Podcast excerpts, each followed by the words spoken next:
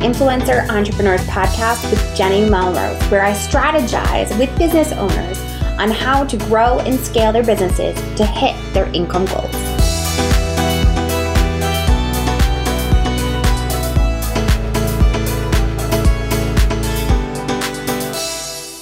This is episode 297 of the Influencer Entrepreneurs Podcast with Jenny Melrose. Today, I'm going to be speaking about how to improve email open rate with Liz Wilcox. And Liz actually participated in the email giveaway that I did probably about two ish months ago now. And I am totally blown away by the way that she articulates email marketing because I know a lot of you get a little nervous when it comes to email. You feel like it's too techy, there's too many pieces, I don't know what to write about. Well, Liz is really going to break this down, and you'll hear me stop like the entire podcast interview just to tell her how brilliant she is. So, Let's make sure we jump in and listen to this. And as always, if you haven't already left a reading and review on your favorite podcasting app, I am still offering my free content marketing audit. So make sure to take advantage of that by sending me a screenshot at Jenny underscore Melrose on Instagram. All right, you guys, let's dive in. Hi, Liz. How are you? I'm so good now. I'm really excited for this episode. Thank you so much for having me on. Of course, I am always excited to talk about emails. I love talking emails. I love talking growing your list. And I think it's just so important. But I think even more importantly is the piece about improving your email open rate, right? Because that's what we really, really ultimately need. But before we jump into that, will you introduce yourself and your business to my audience? Sure. So, what up? I'm Liz Wilcox. Jenny already introduced me a little bit, but basically, what I do is you know that feeling when you listen to an awesome podcast like this, or you know you go to a webinar and there's somebody out there that says oh my gosh you got to email your people it's you know for every dollar you spend you can get 40 in return something like that. And you get all jazzed up and so you go over to your computer you open up convertkit or mailerlite or whatever the heck you're using and you're like yeah i'm going to make some money today. And you sit down and then you promptly feel kind of stupid because you have no idea what to write. Well i help eliminate that problem. I make email writing actually pretty darn simple. Um, and, you know, like Jenny and I are going to talk about today open rates, subject lines, all that stuff that seems really complicated. I really want to make that simple for you. I love that because I do feel like, especially my listeners that are bloggers, they're used to putting out great content. And then it comes to the email and they all kind of like shrivel up and don't want to go near it. So I'm excited to really jump into this. So let's start off. What is a good email open rate? Okay. So uh, this is such a complicated question, especially with the um, the new Apple iOS update as of September uh, 2021 has kind of changed the game for us. So our open rates, I know, and I'm starting the episode really on a high note here. our open rates are not as accurate as they used to be, but that's not to say we cannot use them to understand um, our emails and who's opening. So I just want to say that right now, email open rates are actually inflated. So if you've seen in, you know, at the time of this recording, it's spring, early summer 2022. If you've seen in the last six months since September 2021 that your email open rates have actually gotten better, Perhaps not. They are anywhere from 5 to up to 20% inflated, but that doesn't mean they're not consistently inflated. So if they're consistently inflated, if you're getting, you know, 40% across the board every single week, every single month, then you can just use that number as okay, you know, this is probably inflated, but at least it's consistent. And if it goes from 40 to 45%, you can you can, you know, smartly assume that you know it did increase by 5% so it's not that they're completely inaccurate like they're all over the board you know we're not just throwing you know spitballs at the wall in high school. Um, they are still accurate in that way that they're measuring but they are probably inflated. So i want you to take that and know like you know good bad ugly whatever there's just always room for improvement. So right now as a blogger um, if you have a you know quote unquote small list you know maybe a couple hundred people maybe a couple thousand you should be aiming for that 30 to 50% range and really looking at the welcome emails. And we'll talk about this. I think I'm getting ahead of myself, but really looking at those welcome emails to make sure those are the highest that they can be. And that's going to get your newsletter up too. So I would say anywhere from 30 to 50% Mine personally, um, my welcome emails are about 80 to 60% open rate, and my newsletters are about 50 to 60% open rate. And again, that's inflated. We can conservatively, they're probably more like 45 to 50%, but that's still really, really good. So if you can aim for that uh, 40% range, that's going to be really good, even with the inflation, quote unquote. So you mentioned a list size in the beginning and said if you were a smaller list. Do you traditionally see larger lists have a less of an open rate? Traditionally, yes, I do see that, but I like to say like I I don't like the average metrics. when I first heard like the average uh, you know, open rate was something like 20% and conversion was one to three. I said, oh my gosh, why am I working so hard for one to 3%? I need to get in a different business if that's going to be the real thing. And so, what I look at it like, if you can build a very firm foundation with your email list, if you can, you know, concentrate on getting people to open your emails, getting people excited, oh my gosh, Jenny Melrose sent me something. I can't wait to open it, right? Then you can actually break that trend and have it be the opposite. The larger your email list, the better your open rate. I mentioned mine. And again, this is slightly inflated because of MPP, but right now it's, I think it's like 64.8% or something. I just sent an email out yesterday about my open rate. Um, and that's because I look at it like a hurricane. If you've got a very firm core, the more water that comes into a hurricane, the stronger it gets, right? And so your email, your marketing channel in email in the inbox can be like a hurricane with the more people that you build are the more people that you bring in when you have that firm foundation, it just gets stronger and stronger, like centrifugal force, right? Yes. Um, so traditionally, people do say what Jenny just said, but it doesn't have to be that way. You can actually do the opposite. I love it. Such a good illustration to visualization of what we're talking about when you're talking about that strong core. I will never forget that now because of that. Yeah, I'm from Florida. So that makes sense. so, does your subject line matter when writing an email? Sure, it does. Um, you know, it's it really helps, but what matters even more is again just building that firm foundation and getting it to be like, oh my gosh, Jenny sent me something, Liz sent me something. If you can work on your email game to get it where people are just seeing your name and opening, then you don't have to stress about subject lines, right? And so, what I want to liken it to is the inbox is the same as the mailbox. So you go out to your mailbox, you grab a few things. Oh, and you're not, there's no subject lines on the mailbox, right? You're looking at the sender. We do the same thing in the inbox. So you go out to your mailbox. Oh, that's a bill. I know I don't have to open that. That's not due till the 13th, right? oh gosh, this guy moved like three years ago. Please stop sending me his AARP stuff, right? Like I'm 25 years old. Oh, and then you get something. Let's say I send you something. Oh my gosh, Liz Wilcox sent me something. What the heck is in here? You open it right away.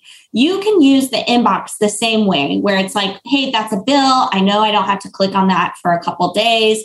Oh my gosh, I thought I thought you know I unsubscribed from this. Oh my gosh, Jenny sent me something. I have to open it right away. So while the subject line, yes, of course, it totally matters. If you can again in your welcome sequence and in those newsletters lead with personality your vision for your clients or students and your values then that's what's going to get people to be looking at you know the sender. And then the you know the subject line is just um, you know icing on the cake so to speak. But if you do want um, some advice about subject lines i say just write them to a friend. Remember we're getting that oh my gosh jenny sent me something. So they're going to look at jenny and then you know you know open open about open rates something like that. You know it can be very simple. It doesn't have to be this enticing clickbaity thing if you know you if people really know you in the inbox. I hope that's helpful. It is so you started to talk a little bit about how we can actually improve that by making sure they know that it's us.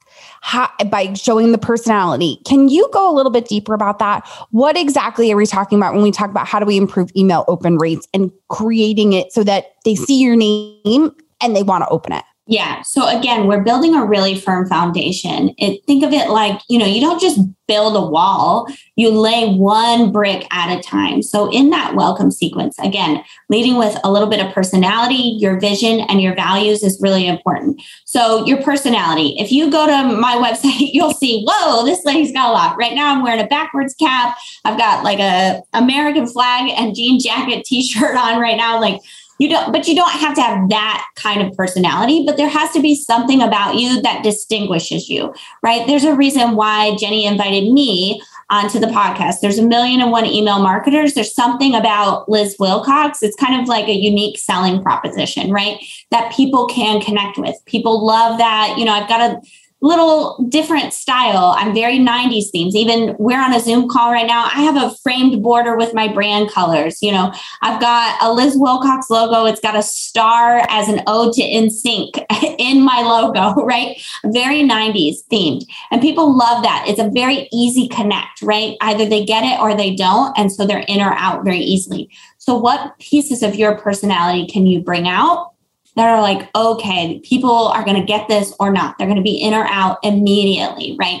When they see my name, they're going to know, oh, that's the ex lady, right? That's the NSYNC lady. That's the this, that, you know, oh, that lady loves Backstreet Boys, whatever, right? Just some part of your personality that you can bring out very easily and putting that into your emails. And then the vision.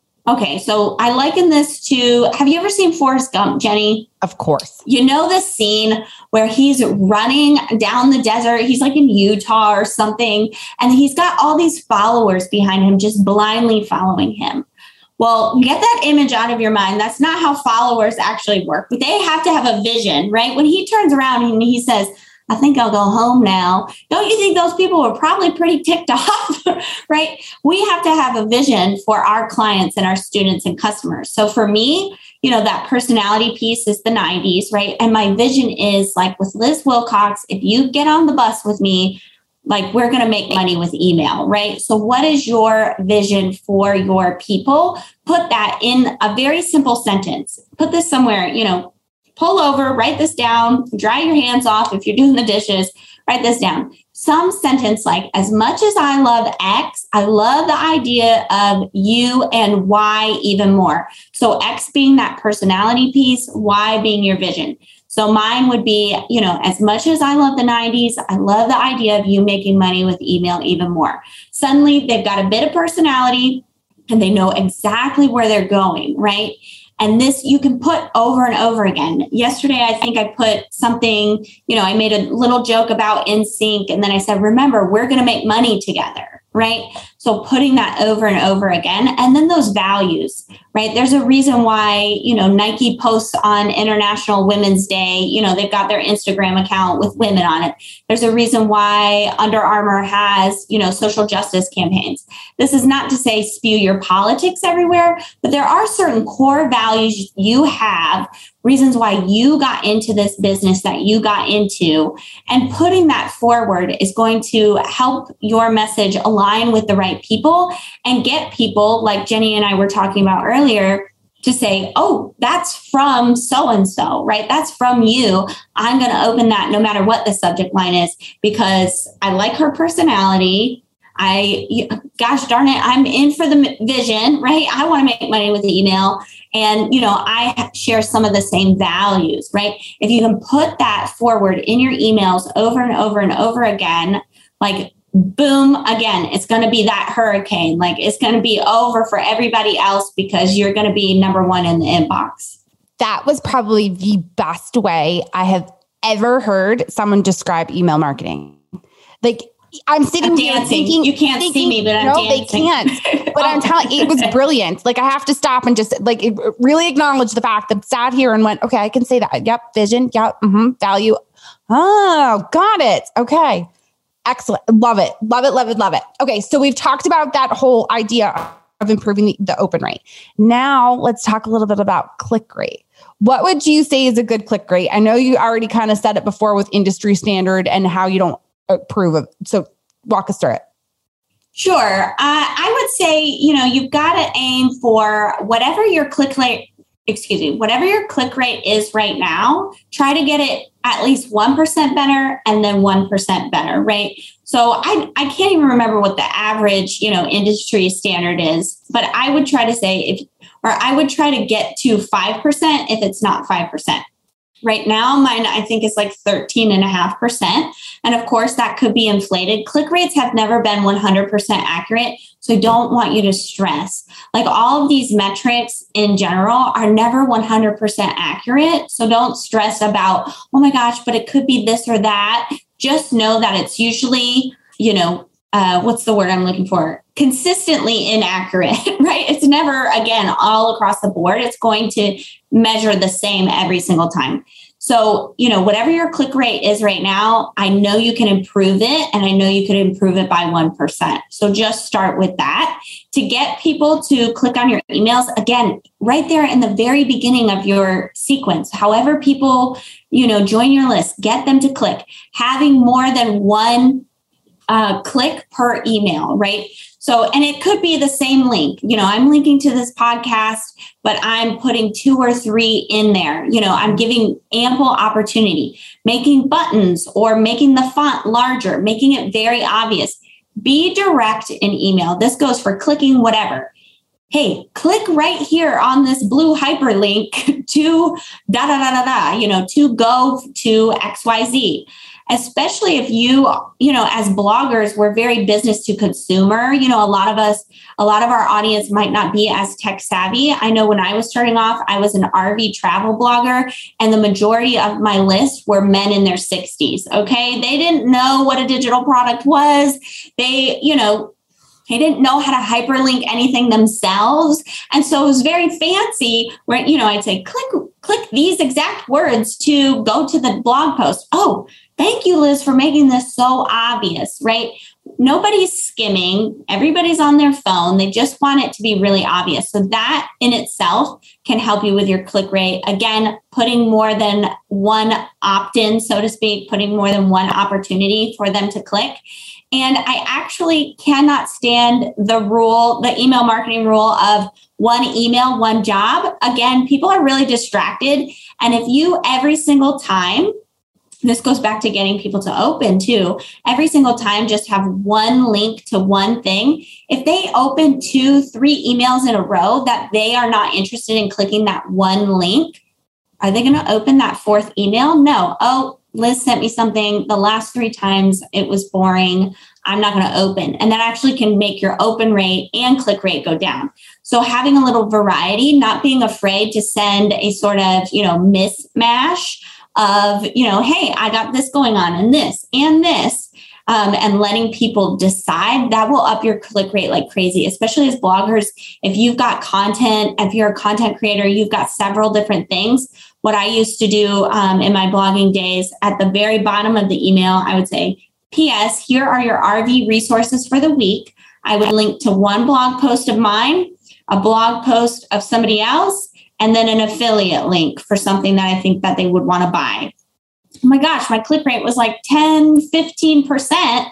Um, because people were, you know, it was like a menu, it was like a little buffet. Oh, yeah, I'll click there. And I wouldn't just say, you know, the blog post title. The last thing I'll say is, you know, I'd say like click here if you're interested in da da da. Or you might like this. Click here for an article about it. Or if you're in the market for a new air fryer, check this one out, right? So it wasn't just, you know, boom, boom, boom. It was like me talking specifically. Again, if I was talking to a friend, about all the findings that I had, you know, discovered that week. I love that because it is that is what you traditionally hear is you hear one link going out multiple times in the same email, but the same one. But that does make sense as far as improving click rate. So, yeah, how do we actually turn our email list into buyers? Boom, my favorite, my favorite, favorite question. so, yeah, what's the point of emailing if we can't have a list full of buyers? Currently, my list is about 40% customers, and I'm almost at 5,000 at the time of this recording. So, it's really fun for me. It's kind of like a game like, ooh, how many buyers can I get this week, right? I'm very focused on the number of customers I have. So, how do we do that? Number one, again, set that foundation right there in our welcome sequence. We have to tell people, hey, I'm going to sell you stuff. This is a marketing channel, right? It's not like on Facebook where we expect ads. You know, we go to Google, we expect ads, we go to blog posts, we expect Amazon links. Email is a little different, right? It's this private channel. But if we are, again, explicit, very direct up front, it will flip a switch in the back of our subscribers' mind. So I recommend having an entire email in your welcome sequence dedicated to setting expectations. The same way Jenny does an intro on every single podcast, she tells you who's coming, kind of a little summary, where to get things, you know, etc. You've got to do this in email, right?